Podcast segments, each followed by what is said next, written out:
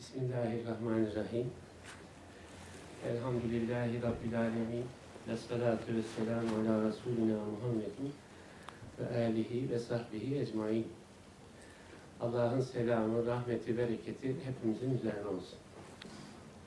Hocam hoş geldiniz. Hoş buldum hocam. Nasılsınız? Afiyettesiniz inşallah. Teşekkür ederim hocam. Siz de hoş geldiniz. Allah razı olsun. Biz bu programı Erkam Radyo'da her hafta yapıyoruz. İslam'dan Hayata Ölçüler e, adı altında aşağı yukarı iki yılı aştı elhamdülillah.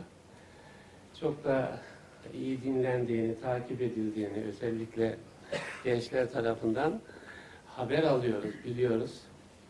Genç arkadaşlarımız ee, sanıyorum oradan ilham alarak o programların bir bereketi de bu olsa gerek hocam. Bizi kahtı rical, adam kıtlığı konusunda sohbet yapmak üzere davet ettiler buraya. İnşallah bendenize yine soru sorma e, görevi düşüyor. Daha çok hocamı konuşturabilirsem inşallah onun düşüncelerini açacak sorular sorabilirsem kendimi başarılı kabul edeceğim. Bu işin böyle bir yanı var. Yani moderatörlük iyi soru sorma işidir. Onu başarabilirsek inşallah bu hizmeti de başarmış olacağız. Bir, bir saate yakın süremiz var. Bunun hocam 45 dakikasını biz böyle ikili söyleşi halinde sürdürelim diye düşünüyorum. Bu arada gençlerden soru gelsin. Yazılı sorular. O sorulardan bir kısmını işte 15 dakika içerisine ne sığarsa onları e, inşallah e, burada hocama sormaya çalışacağım. Bu soruları hem hocam hem bendeniz önemsiyoruz. Yani gençlerimiz e, ne tür meselelerle meşgul oluyorlar. Onları dert ediniyorlar. Kafalarını meşgul eden sorular ne? Onları öğrenmek bakımından da bendeniz bir yazar olarak hocam yani gençliğin eğitimini çok önemseyen bir hoca efendi olarak e, o soruları da önemsiyoruz. İnşallah onları radyo programlarımıza da değil mi hocam gündem olarak e, almış oluruz diye düşünüyoruz. Onun için ya 15 dakikaya kaç soru sığar ki, onun cevabı sığar ki diye düşünüp soru sormaktan e, imtina etmeyin, kaçınmayın. Sorularınız gelsin, onları e, yani hakikaten hem hocam çok önemsiyor, hem bendeniz çok önemsiyoruz. E, konferanslarımız oluyor vesaire. Yani onların gündemini oluşturacak sorular olacağını düşünüyorum.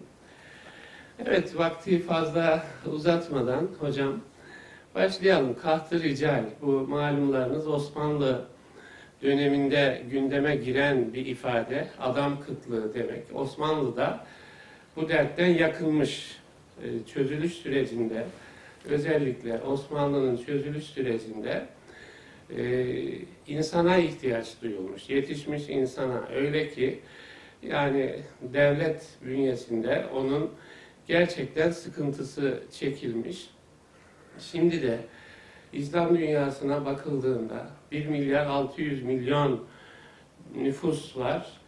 Bu nüfusun özgül ağırlığı ne durumdadır? Orada sıkıntımız var diye konuşuyoruz. Bizler konuşuyoruz. İşte o sizlerin de sanıyorum ki yetişme sürecinde yani nasıl bir e, kişiliğe yatırım yapmalıyız ki e, İslam dünyasının bu insandaki özgül ağırlık problemini aşabilelim. Bu e, çerçevede bir sohbet olacak bu. E, yani onun devasını bulmak zorundayız. Onun çözümünü bulmak zorundayız. İnşallah bu sohbetimiz sürecinde e, ona dair hocamın değerli düşüncelerini almış oluruz. Ama şuradan başlayalım diye ben düşünüyorum hocam. Yani siz e, bu kahtı rical sizin için nedir? Nasıl görünüyor? Bu adam kıtlığına nereden başlamak lazım? Bizde bu sıkıntı başladı ve bugün ne durumda? Şöyle bir genel panoramik değerlendirme yapsak diye düşünüyorum. Bismillahirrahmanirrahim. Kahtı rical adam kıtlığı. İnsan değil adam kıtlığı Evet. diyelim hocam. Adam kıtlığı çok da bize ait bir kavram değil. Adam kıtlığı Adem Aleyhisselam'dan beri var hocam. Evet. Amerika'da, Avrupa'da adam kıtlığı yok mu? Var. Bizden fazla var. Elinde silahı olduğu için beyin göçü alıyor. Yani her yıl şu kadar insanı yeşil kart, kırmızı kartla alacağım diyor. Evet. Beyin göçüne niye ihtiyaç hissediyor? Doldurabileceği kadrosu yok. Yok. Bütün dünya avucunun içinde olunca onda adam bol gibi görünüyor. Suriye'den göçmen alacağım diyor Almanya. Ama seçeceğim Evet. Kahtı ricalıma sorun yaşadığım insan kıtlığına çare olabilecekleri alırım diyor. Çoluk çocuk toplamam ben diyor. Osmanlı kahtı ricalle ne zaman karşılaştı? Avrupa'dan orduları geri döndükten sonra karşılaştı. Fatih'in de kahtı rical diye bir sorunu vardı. Gemilerle ezerden adam getiriyordu ama. Evet. İstanbul'u fetheden birisi olarak İstanbul'da medrese açacağım dedi. Matematikçisinden tefsircisine kadar herkesi İstanbul'a topladı. Biraz Şimdi- cazibe merkezi de oluyor. Böyle büyük Yani devlet güç olursa güç insan topluyor. İnsan sonra güç üretiyor. Evet. Bir kere gücü dağıttın mı insan senden gidiyor bu sefer. E, Dolayısıyla e, insan kıtlığı diye bir şey yoktur. Olanı da doğaldır. Tıpkı ne gibi? Altın kıttır. Evet. Çünkü toprağa iki kazma vurunca iki kilo altın çıkmıyor. Dibine dibine iniyorsun bir kilo altın çıkıyor. O da değmiyor masrafına. Yani ama vurduğun her yerden kaya çıkıyor. Ne kadar yetişmiş insan olsa azdır. Az olduğu için zaten aranan insandır o. Evet. Şimdi eğer her aradığımızda, her aradığımız branştan bol bol insan bulsak, herkes aradığımız gibi mesela ihlaslı olsa, diyelim din üzerinden arıyoruz adamı. Herkes ihlaslı olsa, ihlas diye bir yarış kalmaz ortada. Evet. Herkesin iki kulağı olduğu için iki kulaklılığı övgü konusu yapamıyoruz. Fakat hocam Sefatih döneminde biz kaht-ı rical diye bir kavramı konuşmuyoruz. Konuşmuyorduk çünkü Fatih onu ithal yaparak Yani Ne sağlıyordu. zaman e, İran'dan adam getiriyordu. bu gündemimize ne zaman giriyor? etrafımızda nesil veya çevre insanını toplayamayacağımız zamanda başlıyor bu. Evet. Şu anda da Amerika tam anlamıyla insan yetiştiremiyor istediği gibi ama topluyor. Evet. Ee, yani İsviçre'ye gidiyorsunuz, bir atom enstitüsüne giriyorsunuz, girdim, gördüm. Baktım benimle birisi Arapça konuşuyor. Nedir değildir Mısırlıymış adam. Evet. Burada ne arıyorsun dedim. E kuruluşundan beri ben buradayım dedi. Yani o Mısırlıymış, şucuymuş, bucuymuş bakmıyor. Adam lazım. Adamı cezbedebiliyor. Bizim, bizim Aziz Sancar'ımızı da Amerika Nobel alacak hale getiriyor değil mi? Ya gitmiş 60 beyin göçü. Bizden de 60 gitmiş. Vatandaşlık da aldıysa oradan övgü ona gidiyor nasıl olsa. Yani sporda da böyle. Evet. Sporda da böyle. Yani herkesin iyi bir pehlivan olması beklenemez. O zaman pehlivanlık yarış konusu olmaz. Evet.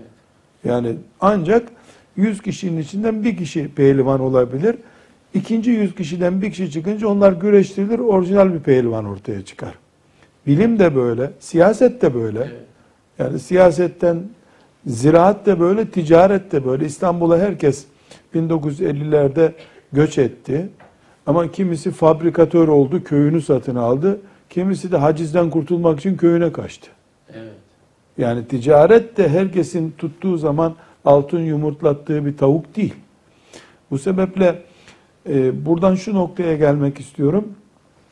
İnsan azlığı diyelim, adam kıtlığı diyelim. Bu kainatta Allah'ın kurduğu düzendir. Bu düzen kalite arayışımız kıyamete kadar devam etsin. Yarış edelim diyedir.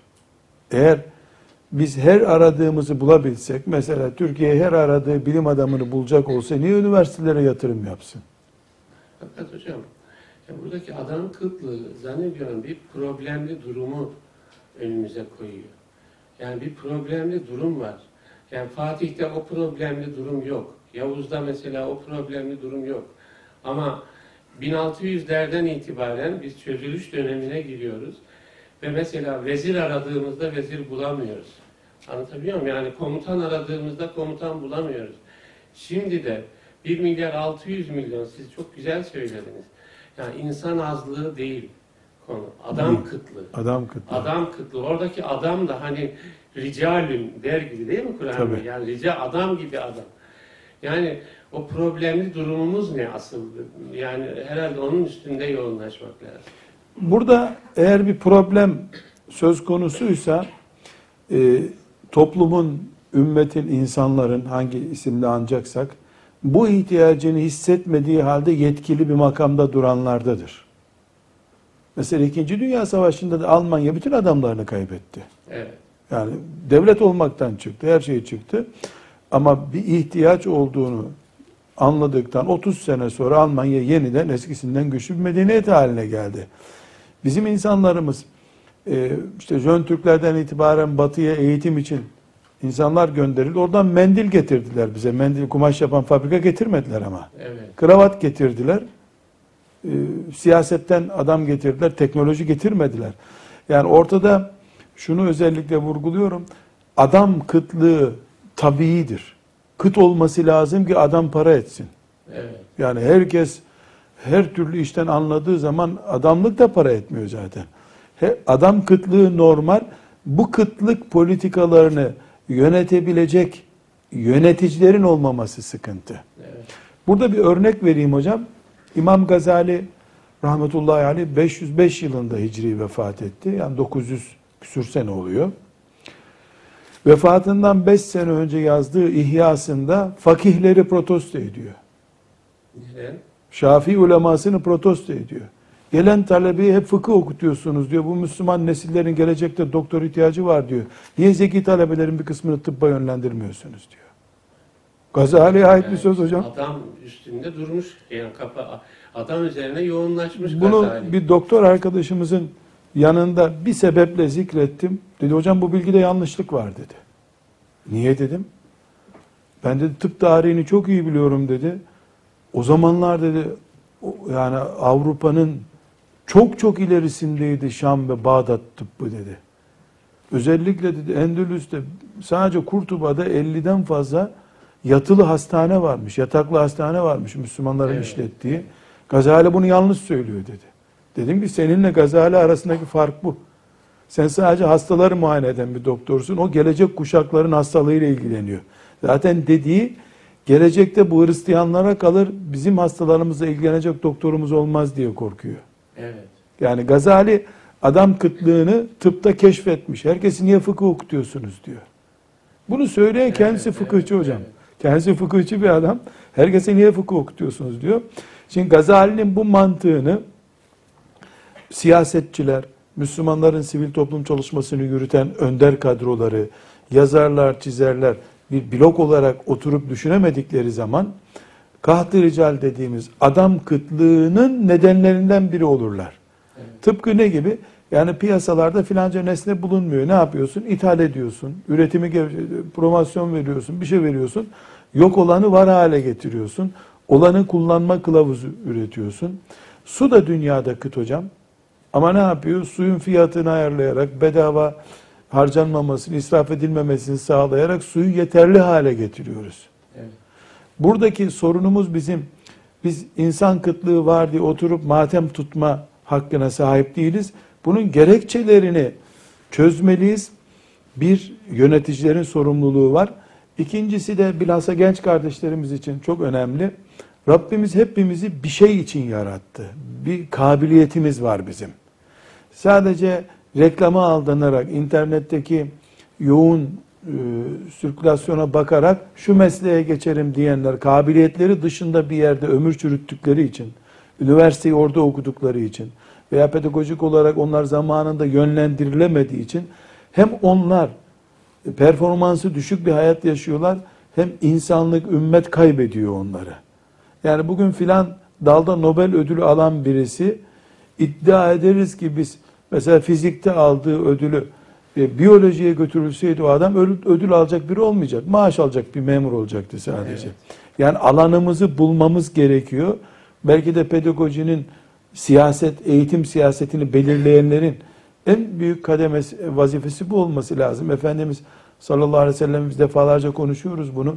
Ashab-ı kiramı kabiliyetine göre hep değerlendirmiş. Evet. Kiminin eline kılıç veriyor, kiminin eline onu tutmasını yasaklıyor. Mesela Ebu Zer radıyallahu anh gelip siyasi bir görev istiyor. Hiç beklemeden Efendimiz ne diyor? Çok ağır bir iş sen onu yapamazsın. Vebale girersin. Bırak o işi diyor.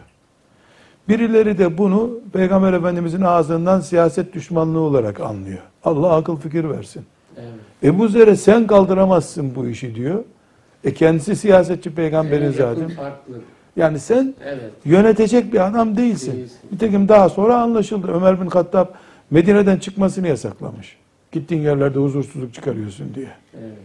Yani Sahabi olmasını değiştirmiyor. Bu da sahabilikle Ne- ilgili değil, alır? insanlık bölümü Evet, bu. Bu evet. insanlık bölümü. evet. Yani matematik gerektiren bir yanlış anlaşılmasın. Ebu Zer e, fesat çıkarıyor gibi bir şey. Evet, yok. ya o değil yani kesinlikle. Yanlış anlaşılacaksa siz uyarsanız da anlaşılır hocam. Boşuna uğraşmayın. Peki hocam. Hocam şöyle şey yapalım istersen. Mesela İmam Gazali. Yani bugün İmam Gazali yok ama yani işte Nurettin Hoca'ya diyorlar ki farz edelim ya bugün neye ihtiyaç var? Hangi adamın eksikliğini hissediyor İslam dünyası? Yani biz bugün adam kıtlığından söz ettiğimizde e, nasıl bir ufuk açmalıyız? E, diyelim ki dediniz ya hangi insanımızda ne olma potansiyeli var? Bir manada bu kariyer vesaire arayışları da bununla ilgili. Yani oradan devam etsek. Dolgu malzemesi dışında bütün insana ihtiyaç var hocam. Evet. Ha, dolgu malzemesi hep- Dolgu malzemesinden neyi anlamamız lazım? her işten anlar hiçbir iş yapamaz kadro. Evet. Yani ona ihtiyaç yok. O, var elhamdülillah. 1 milyar 600 milyon kadar. Fazlası bile var koyacak yer yok bir kısmını. Ee, onun dışında insanın dünya huzuru, dünya müreffehliği ve ahiret kurtuluşu için gerekli ne varsa orada insana ihtiyaç var hocam. Hepsinde var. Hatip, din cuma hutbesi okuyacak hatibe ihtiyaç var. Doktora ihtiyaç var, mühendise ihtiyaç var, siyasetçiye ihtiyaç var, pedagoğa ihtiyaç var, çocuk okul öncesi eğitim yapacaklara ihtiyaç var, yaşlıları teskin edecek, e, briefing verecek adama ihtiyaç var. İnsan var oldukça insana hizmet eden her şeye ihtiyaç var. Ve bu hiçbir zamanda bol olmayacak. Şimdi Amerika, Avrupa e, parası, silahı, medyası olduğu için e, beyin göçü alıyor. İnşallah çok geçmez e, Türkiye gibi bir İslam toprağı da beyin göçü almaya başladığında teknolojinin de huzurun da her şeyin de merkezi olacak o zaman. Yani burada ikinci dereceden diyeceğimiz hiçbir şey yok. İnsanın ikinci derece bir bölümü yok çünkü. Evet. İnsan olarak olduğumuz gibi mükerremiz elhamdülillah. Müslümanıyla Müslüman olmayanıyla insan mükerrem. Kadınıyla mükerrem, erkeğiyle mükerrem.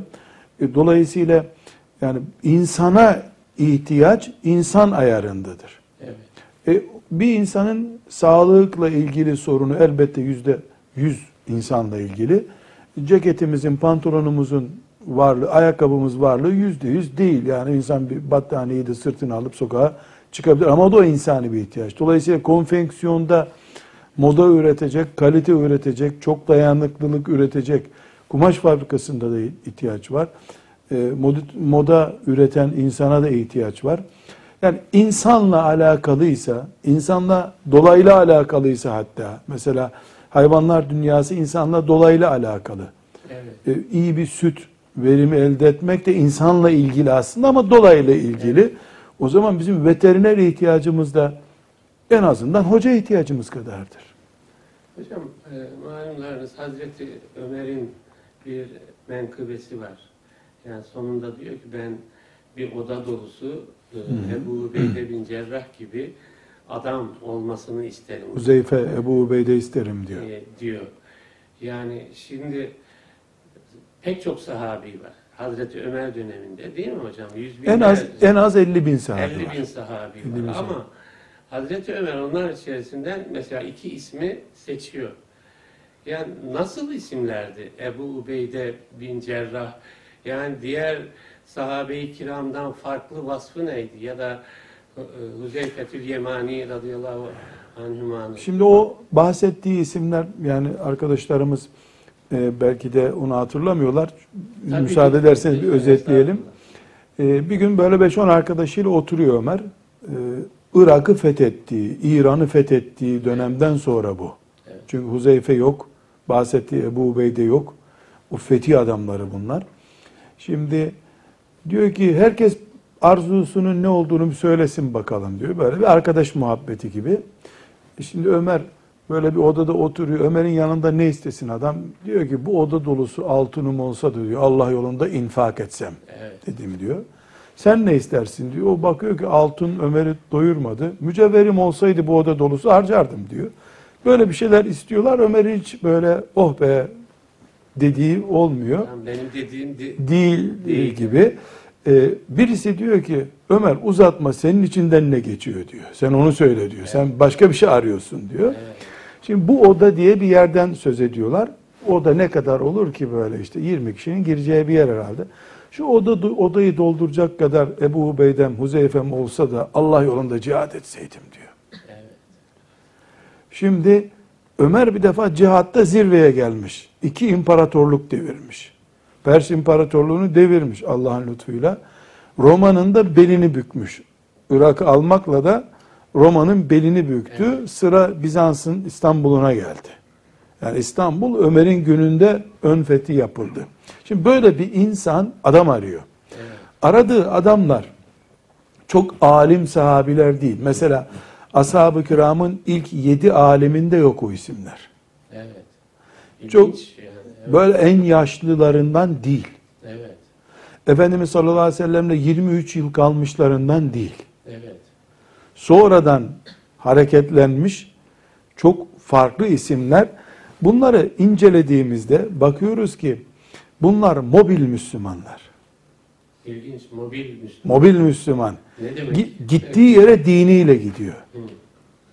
Namazı kısaltıyor ama namaza teslimiyeti kısalmıyor. Yani şimdi biz de Müslümanız şükürler olsun aşağı kalacak halimiz yok. Ama mobil değiliz hocam. Niye? Camide bir farkız oraya adapte olabiliyoruz. Eve gidince sıkıntı çıkıyor. Aile hayatında Müslümanlığımız farklılaşıyor. Şimdi o cümleyi bence yazın. Yani gittiği yere Müslümanlığını götüren adam. Yani bir hocam yani bir profil çıkarmalıyız buradan. Nasıl bir adam? Hocam bizi buradan çıkarmasınlar yeter. Yani ge- gençler diyecek ki ya bir adam profili oturdu içimize. Evet. Yani burada bugün İslam'ın aradığı adam profili oturdu içimize.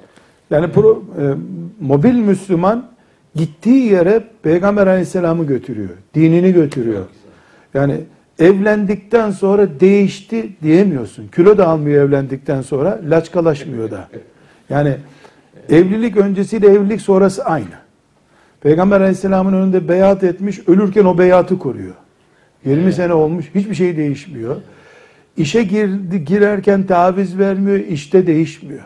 Evet.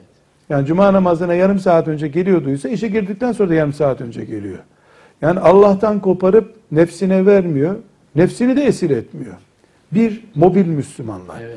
İki, İslam'ı bütün kabul etmişler. Parçalanmamış İslam kabul ediyorlar. Evet.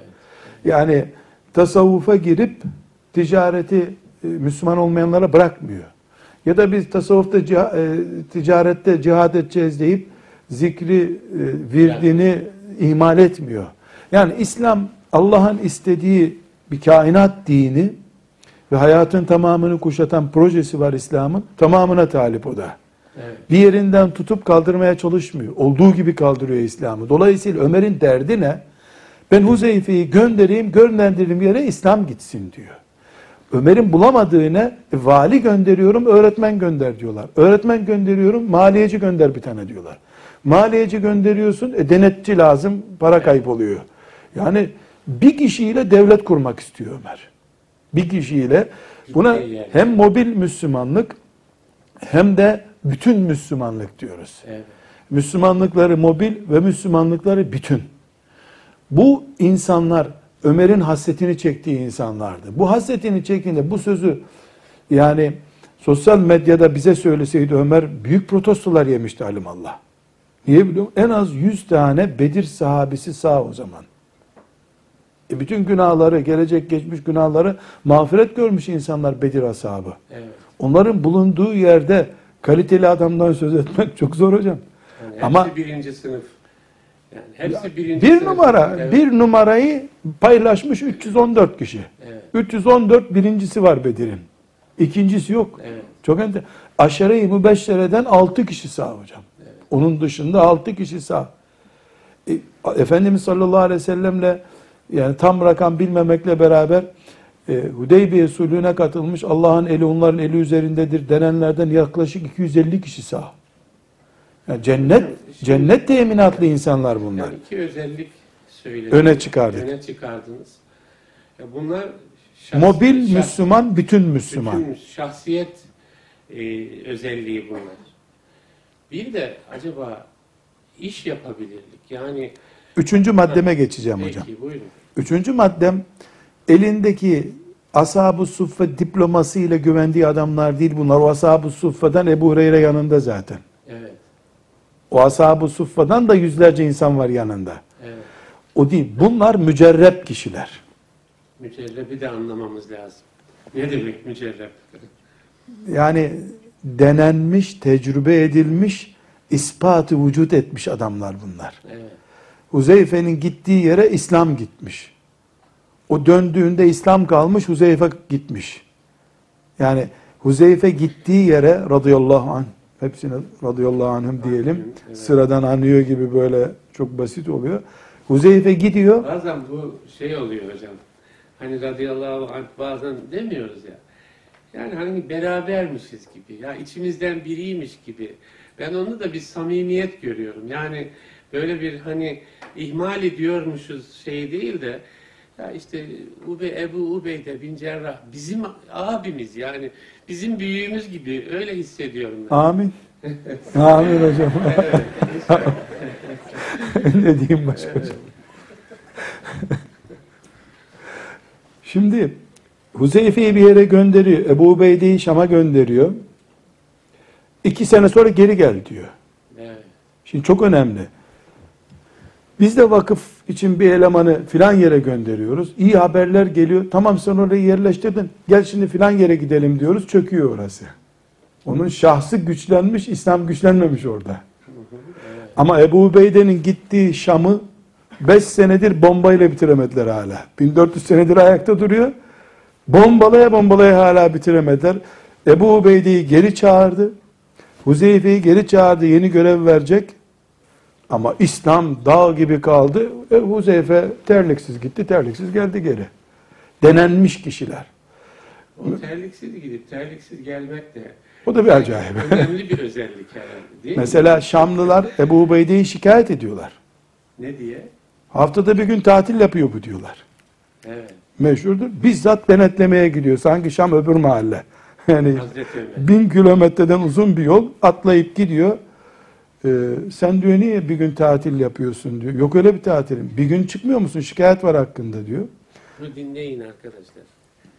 Şu hadiseyi Denenmişlik hocam, denenmişlik. Diyor ki, e, evet diyor bir gün çıkmıyorum ama ben tek elbisem var. Onu haftada bir gün yıkamam gerekiyor. O kuruyuncaya kadar camiye gidemiyorum diyor. Denenmiş adamlar hocam. Evet. Musab da denenmiş adamdı. Devlet kurdu. Bir yıl sonra Efendimiz'i çağırdı. Gel, Medine'yi Medine yaptı. ya Yesrib'i Medine yaptı. Yesrib'i Medine Medine yaptı. Bir sene sonra gel ya Resulallah burası devletindir dedi. Ölürken kefeni yoktu. Don yoktu üstünde. Kefeni bırak hocam. Evet. Hiçbir ihaleye katılmadan gitmiş. Denenmişlikleri bu. Sonra ne yapıyor? Ömer geri dönünce Ebu Ubeyde'ye bir kese altın gönderiyor. Adamın entarisi yok çünkü. Hizmetçi vuruyor kapıyı. Bunu Ömer bıraktı giderken diyor. Nedir o diyor. Hanımı diyor elhamdülillah ne olacak Allah gönderdi diyor. Sana mı gönderdi Allah bunları diyor. Ne biliyorsun sana gönderdi diyor. Hizmetçisini çağırıyor. Hizmetçisi var. Evet. Şam'ı dolaş diyor. Bu, bu Şam diyarında diyor hiç kimse fakir değil. Herkes bol bol yiyorsa bana getirirsin bunu yoksa ilk gördüğün fakire ver bunu diyor. Evet. Gömleksiz adamlar hocam. Denenmiş adam. Ümmetin malında gözü yok. Evet. Bir. Bu adamlar mücerrep ne mücerrep? Evet. Ümmetin malında gözü yok. Küfre kayma ihtimalleri yok. Reklama aldanmıyorlar. Kalbinin eğrilme ihtimali. İhtimali zahiren yok yani. Böyle Tecrübe edimi. Çünkü Şam Rum İmparatorluğu ile sınır diplomatik bir şehir o gün. Orada kaymama tehlikesi çok yani herkes için kayma riski var. Kaymama tehlikesi dikkat edilecek. Üç, bu adamlar kendilerine çalışmıyorlar. Gruplarına değil ümmete çalışıyor. Ümmete, evet. Gittiği yerde ümmeti Muhammed büyüyor. O geldi mi hiç. Yani koca eyalet, Şam eyalet o zaman. Şam o gün bizim Hatay'dan Refah Kapısı var ya Mısır'da. Oraya kadar olan bölgenin adı Şam'dır. Biz şimdi sadece Suriye'nin başkentine Şam diyoruz. O bugünkü kavram. Koca Şam eyaletinin valisi adam gömleksiz yaşıyor ama. Fakat hiçbir fakir de benim ekmeğim yok demiyor. Denenmiş adamlar. Ümmetin malların malında gözleri yok. Kendilerine çalışmıyorlar. Bu çok önemli bir nokta. Şu soruyu sormazsam olmaz. Yani şimdi ya hani bazı anlayışlar var. Ya canım yani gömleksiz olmak da bir marifet mi yani? Gömleğini al da işte şunu yap falan gibi e, şeyler de var. Yani o işte o günün tevazu falan bugün olur mu falan gibi şeyler de var. Ben bu- buna da bir şey deyin. Ben ne diyeyim deyip gitmişler hocam. deyip gömleksiz kalmış adam. Şimdi biz Gitmiş Ebu Ubeyde olmuş değil mi? Ya hocam? biz hocam haramdan kurtulma savaşı yapıyoruz şu anda. Bunu da yazın arkadaşlar. Haramdan kurtulma savaşı yapıyoruz. Onlar helali kırka bölme savaşı yaptılar sonra. Çünkü onlar önce en büyük haram olan şirke karşı bir savaş yaptılar zaten. Bizim yaptığımız gibi. Şirkten kurtulmak için ana baba çiğnediler. Hicret ettiler. O büyük savaşı çok yüksek bir puanla kazanınca şeytan da boş durmuyor. Helalle bunları sınamaya kalktı. Bu sefer helali helalin katmanlarına böldüler. Evet, Bu da bu mücadelenin adı işte. Aslında haram değil onlara. evet. Haram değil.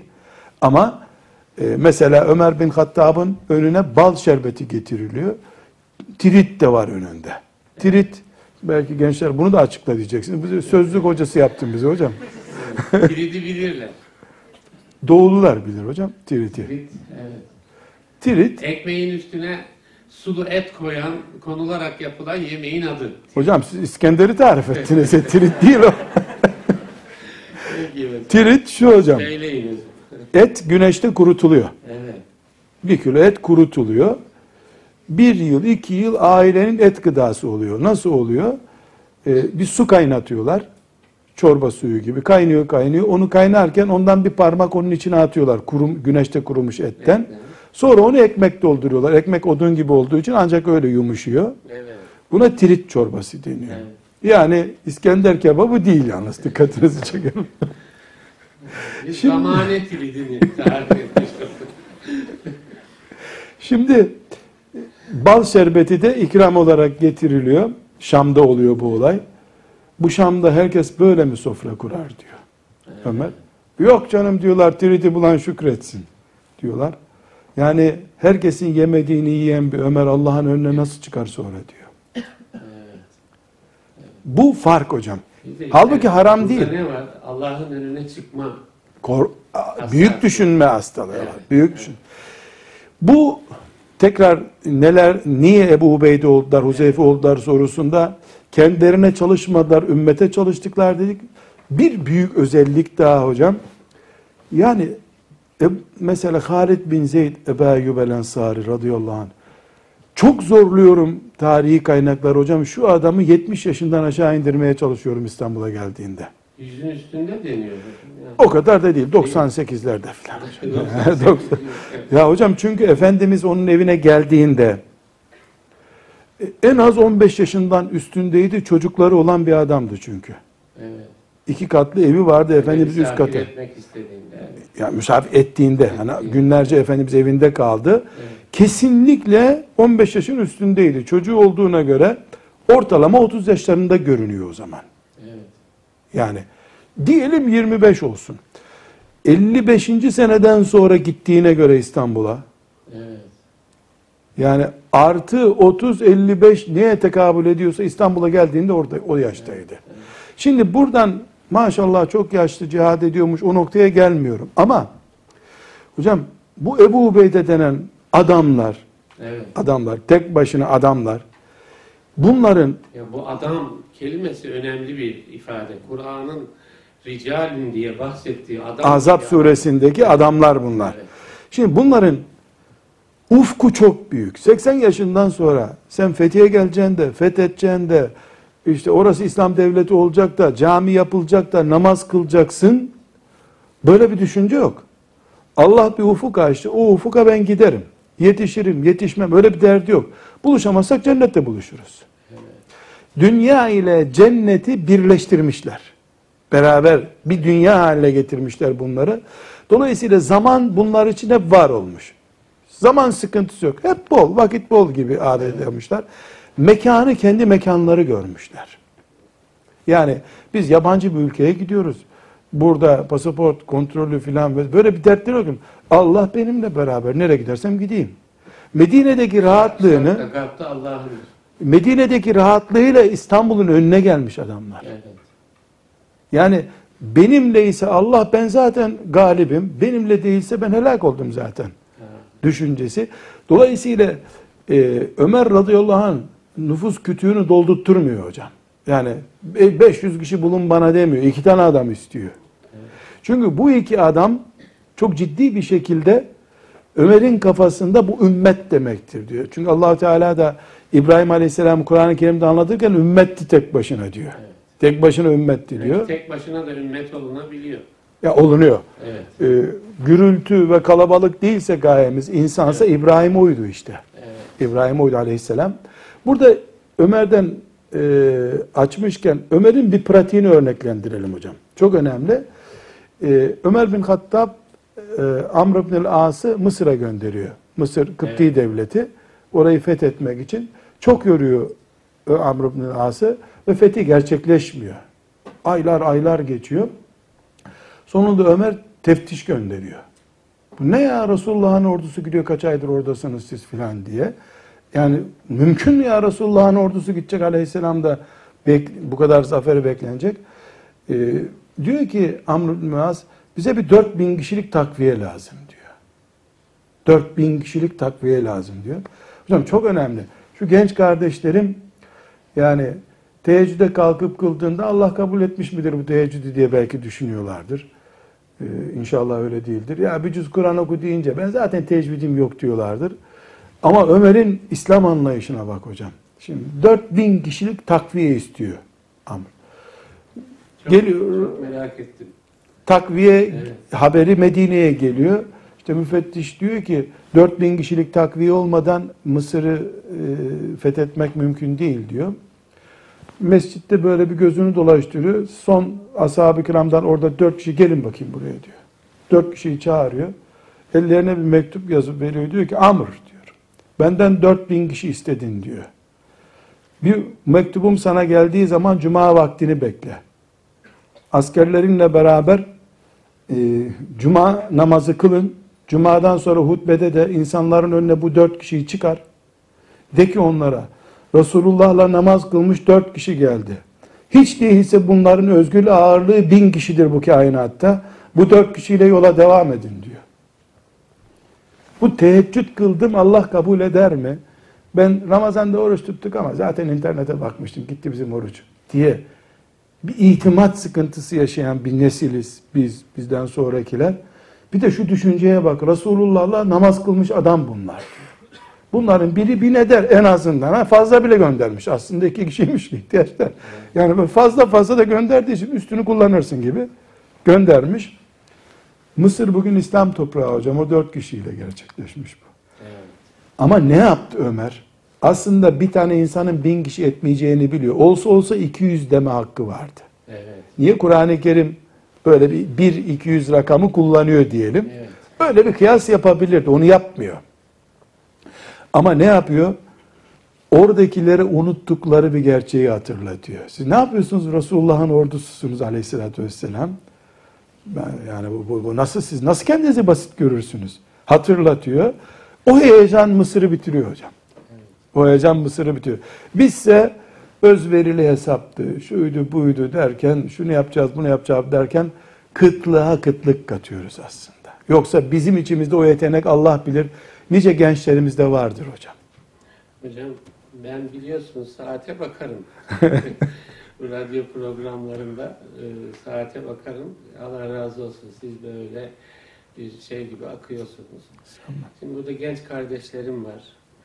Yani hocamız bize ne der bundan sonra? işte o dört kişiden birinin nişanı üstümüze nasıl düşer?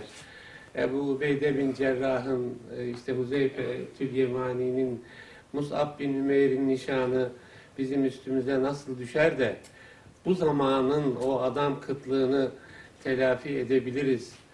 E, onun üzerine düşüncelerinizi alalım. Şu kainatta peygamberlik ve sahabilik. Peygamber olmak ve sahabi olmak. Bu iki şey bitmiştir. İddia edeni de zaten kafir diye yanımızdan uzak tutarız. Evet. Bu ikisi bitti. Bunun dışında dini veya maddi fizik bilmem nesi, şeriatta filan mesele herhangi bir konuda kendisini şu genç kardeşlerimden hiçbiri İmam-ı Azam'dan aşağı görmemelidirler. Evet. Hiçbirisi Yani İmam-ı Azam çıkmaz diye bir şey yok. tövbeler olsun. Evet. Bu istiğfar edilmesi gereken bir şeydir. Evet. Kur'an bizi niye yarıştırıyor o zaman? Hadi yarışın diyor. Yarışın dediği tipler Ebu Bekirler hocam. Onlarla yarışın diyor. Sahabilikleriyle yarışamayız. O bitti. Ama sahabinin ameliyle yarışacağız. Mecburuz buna üstelik. Yani sahabilikleriyle yarışamayız. Çünkü sahabi peygamberi görmüş mümin olarak. Bir daha peygamber, sahte peygamber görürsün. olmayacağına göre onu hocam Yani o zaman sahte peygamberin sahte sahabisi olur. Evet. Yani bize o olmayacağına göre. Ama sahabi sahabi yapan sahabilik, rü'yet, peygamber görme dışındaki her şey bizim önümüzdedir. Namaz aynı namaz, oruç aynı oruç, infak aynı infak, hac aynı hac, cihat daha da muhteşem. Daha da güzel cihat sahneleri var. o kalbi, İlim, o kalbi bulmak. o ilim ilim. Dolayısıyla genç kardeşlerimin düşebilecekleri en büyük bataklık yes bataklığıdır. O yesi de Allahu Teala kafirlere layıktır diyor. İnnehu la yeyesu min ravhillahi illel kavmul kafirun. Kafirlerden başkası Allah'tan umut kesmez. İbadette de, ilimde de, izzette de, cihatta da genç kardeşlerimizin en büyük katilleri belki de anneleri babalarıdır. İşte adam olmazsın sen diyerek öldürdüler gençleri. Teyzenin çocuğu daha iyi, filan puanı daha iyiydi. Bu kardeşlerimin herhangi bir tanesi çıkıp dese ki hocam, biz madem burada şahidimizsiniz, benden hiçbir şekilde adam olmaz. Ne iyi Müslüman olur ne bilim adamı olur dese hocam. Biz de ona soracağız. Kaderi biliyor musun sen? Allah'ın senin hakkında yazdığın şeyi. Yok. Kimse bilmiyor. Sana Allahu Teala muhteşem bir Ebu Hanifelik yazdı. Ebu Hanife'yi de sildin süpürdüğün kadar büyük bir müştehit olmayı yazdı diyelim. Sen bunu Allah sana teslim etmeden reddediyorsun. Niye sana versin Allah bunu? Onun için medreseleri ziyaret ettiğimde Kur'an kurslarını Selamun aleyküm hafızlarcığım. Aleyküm selam. Ne yapmayı düşünüyorsunuz? Hocam Haziran'da imtihana gireceğiz. Hafız olacağız diyor. Yazıklar olsun. Kur'an bu kadar basit düşünceli bir çocuğa teslim edilemez ya. Diyorsunuz. Diyorum. Yıkılıyordur çocuklar hocam. Yıkılırsa yıkılsın. hafız olmuşlar o kadar işte şey çatlatmışlar böyle. Ya hocam ümmetimi yıkacak bir yere geldiği zaman kendi yıkılsın gitsin görmeyeyim bari. Bir camide imam olacak ümmetimi çökertecek orada. Ondan sonra bir şey diyorsunuzdur. E diyorum tabii. Yani ne diyorsunuz? Diyorum tabi. İstiğfara davet ediyorum. Evet. Kur'an bu kadar küçük sürenin kitabı değil diyorum. Yeryüzünde Allah'ın son kalesi Kur'an, insanlığın son gemisi Kur'an, son umut ümmetiz biz. Onun da en büyük bekçisi benim diyeceksin diyorum. Bir camide imam olmak için hafız olmaya değer mi ya? Fil suresiyle kıldırırsın namazı. Ne gerek var hafızlığa? Kur'an-ı Kerim onu bir sonraki kuşaklara kıyamete kadar taşıyacak yürekler istiyor. Ondan geçinecek adamlar aramıyor ki. Hafızlık bir meslek olup kaldığında ne insana cihat aşkı veriyor, ibadet aşkı veriyor. Ya bizzat şeytan Kur'an üzerinden nesil çürütüyor bu sefer. Hafız Kur'an'ı ezberlemeden Kur'an kafası alması lazım. Yani Kur'an'ı kafasına sığdırmış birisi ancak ezberini alırsa bir işe yarıyor. E bunu nerede görüyoruz? Ashab-ı kiramda 500 tane hafız yoktu hocam. 200 tane de yoktu. Benim gibi mesela, dünyanın en basit adamlarından biri benim. 10 yaşından beri hafız diye dolaşıyorum dünyada. E kaç sahabi 10 yaşında hafız oldu? Çoğu zaten Kur'an-ı Kerim'den e, Halid bin Velid örneğini hep konuşuyoruz. Namazı doğru düz kılacak kadar ezber bilmiyordu Kur'an'dan. Ne diyor? Resulullah elime kılıcı verdi bir daha ben göremedim gibi şey diyor. Allah ondan razı olsun. Yani biz ashab-ı kirama bakıyoruz hafız bin değil. De okunacak bir insanlardan birisi. Değil mi hocam? Yutulacak. Yutulacak. Yutulacak. Ama yarmık günü hocam. Evet. Ömer'in mektubu önüne gelmiş. Hiçbir şey yok gibi başkumandanlıktan bırakıp er olmuş.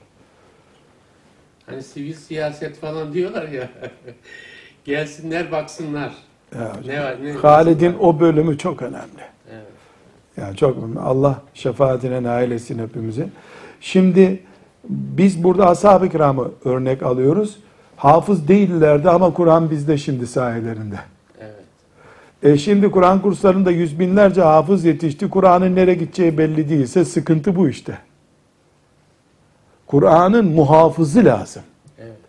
Pratiği insan lazım. Kur'an pratiği bu. Yani filancanın hayatından Kur'an'ı izleyebilmeliyiz biz. Yaşayan Kur'an. Allah'a itimadından, ahiret tevekkülünden, heyecanından, insani ilişkilerinden bu Kur'an görmüş Evet. olmalı diyorum. Hocam süremiz doldu. İsterseniz son bir iki cümle alalım. Yani- Başlattığınız gibi kapatın hocam siz. Evet, şey, yani. Hocama çok teşekkür ediyoruz. Kahtı ricali konuştuk. Adam kıtlığını. Yani öyle söylenir. 1600, 1 milyar 600 milyonluk bir Müslüman kitle var. Ee, bunun özgül ağırlığını artırmak lazım. Bu programda bu özgül ağırlığını artırma yolunda işte e, bizlerde bir bilinç zemini oluşturma amacına yönelik olduğunu düşünüyorum. İleriki zamanlarda inşallah içimizden Mus'ab bin Ümeyr'ler çıkar, Ebu Ubeyde bin Cerrahlar çıkar, e, Huzeyfetül Yemaniler çıkar, Hazreti Ömer gibi e, işte hayatın farklı alanlarında yük taşıyabilecek omuzlara, yüreklere, beyinlere sahip insanlar çıkar diyerek sözlerimizi tamamlayalım. Çok teşekkür ediyoruz sabırla dinlediğiniz için.